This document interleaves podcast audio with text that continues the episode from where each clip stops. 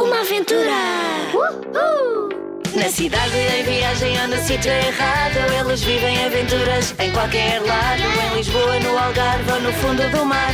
Junta-te a eles e vais-te passar. A Teresa, a Luísa com o caracol. O Pedro, o João e o amigo feial O Chico à janela da casa assombrada. Junta-te a eles e não falta nada. São vocês, que bom! Uma aventura! É uma aventura! É uma aventura! É uma aventura! É uma aventura! É uma aventura que vai começar! Uma aventura alarmante. Andavam o Pedro e o Chico disfarçados de médicos pelos corredores do hospital à procura do quarto onde estaria o João. De caminho, enganaram uma enfermeira apressada que se cruzou com eles e se limitou a dizer Boa tarde, senhores doutores. Eles morderam a língua para não rir e continuaram a abrir e fechar portas de mansinho. Uma aventura!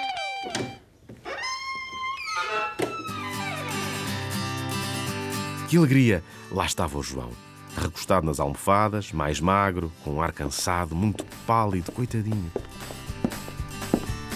Entraram ambos. Ele abriu os olhos e ficou muito contente de os ver. São vocês, que bom! Aproximaram-se de mãos estendidas, quando outra enfermeira, mais observadora e menos apressada, lhes barrou o caminho. Vem a ser isto? Com um gesto brusco, tirou-lhes as máscaras e fartou-se de ralhar. Eu não sei o que é que estão a fazer aqui, sinceramente. Como é que vocês conseguiram entrar aqui? Isto assim não pode ser. Por sorte, o simpático Dr. Natércio ouviu-a e entrou no quarto a ver o que se passava. Ah, são estes amigos. Deixe-os, enfermeira, eu trato do assunto. Com calma e da maneira mais cordial, lembrou-lhes que a doença é contagiosa e que estavam a ser imprudentes, mas disse que o João começara a melhorar, o que lhes deu uma grande alegria. Depois, permitiu que se despedissem e acompanhou-os até junto das gêmeas. Eles contaram-lhe o que tinham feito para tentar encontrar a origem do micróbio e o médico riu às gargalhadas.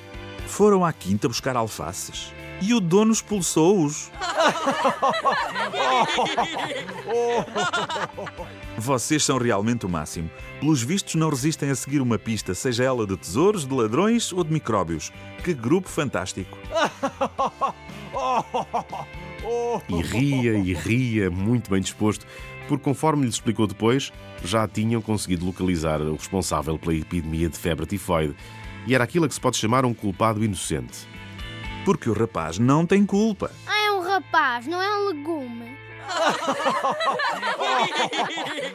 O médico riu-se de novo e disse-lhes que na véspera não lhe tinham dado tempo para explicar tudo. Há 96 tipos diferentes do micróbio que provoca a febre tifoide. As análises indicam exatamente qual é que está a provocar a epidemia e já indicaram, neste caso, trata-se do micróbio C1.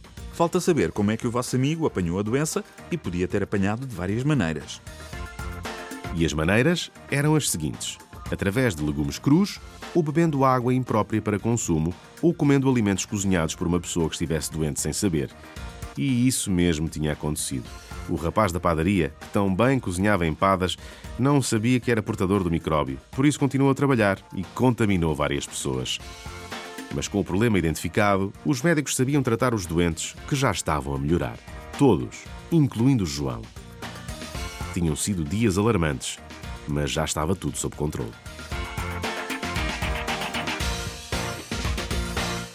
Uma aventura! Uma aventura alarmante. De Ana Maria Magalhães e Isabel Alçada.